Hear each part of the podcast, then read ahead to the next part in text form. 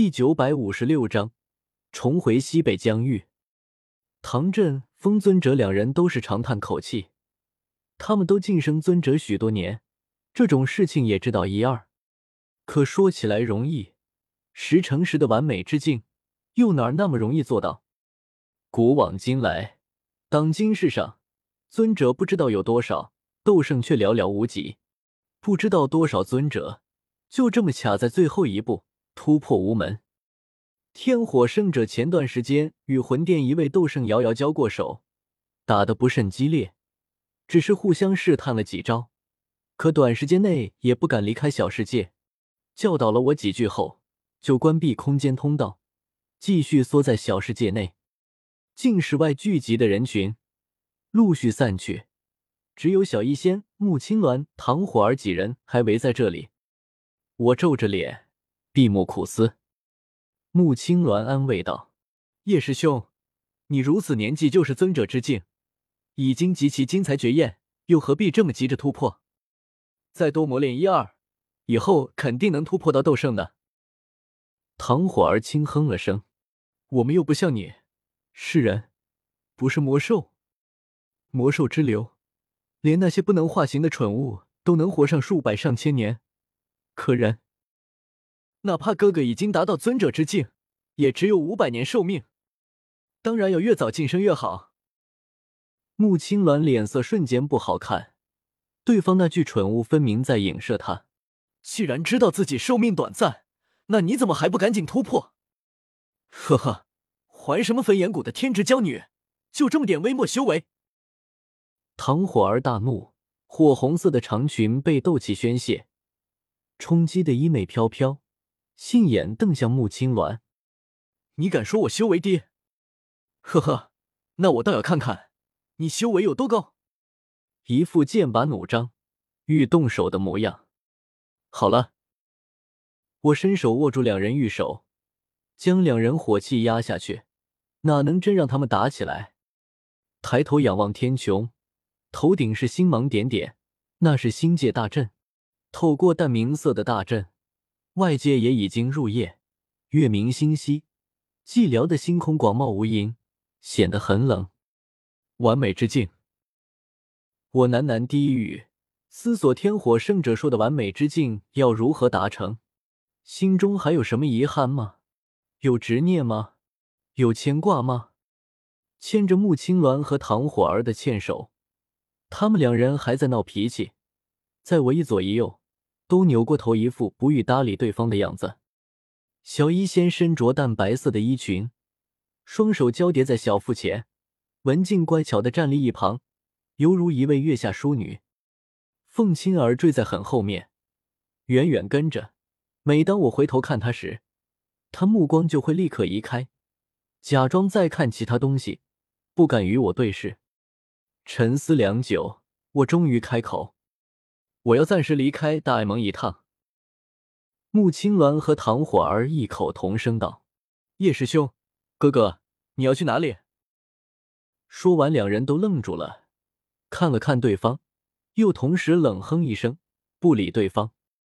我心里好笑，我打算出去游历一番，看看能不能找到成圣的机缘。待在大爱盟里，光靠闭关死修，唐震前辈和风前辈。他们俩可是修了一辈子都没修出个所以然。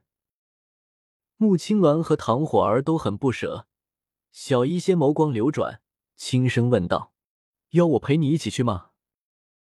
我心中莫名有些虚，这个我自己去就好了。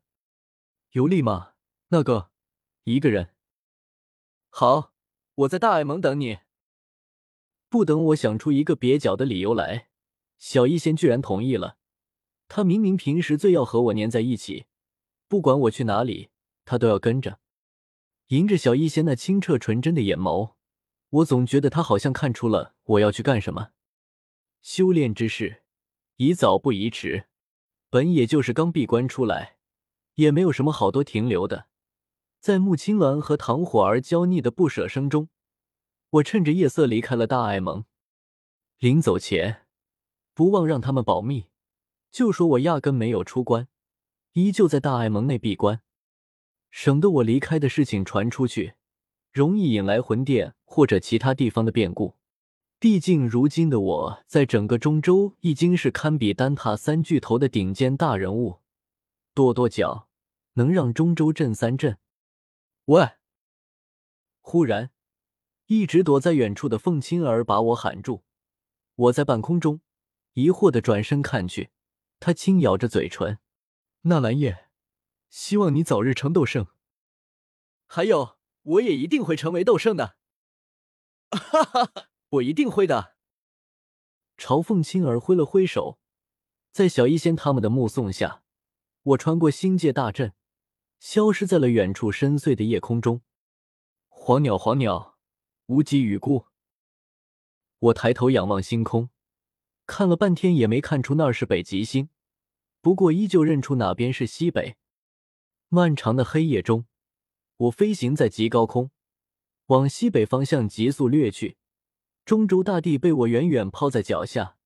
到黎明时分，远处地平线下一颗金色的太阳缓缓升起，天地明亮起来。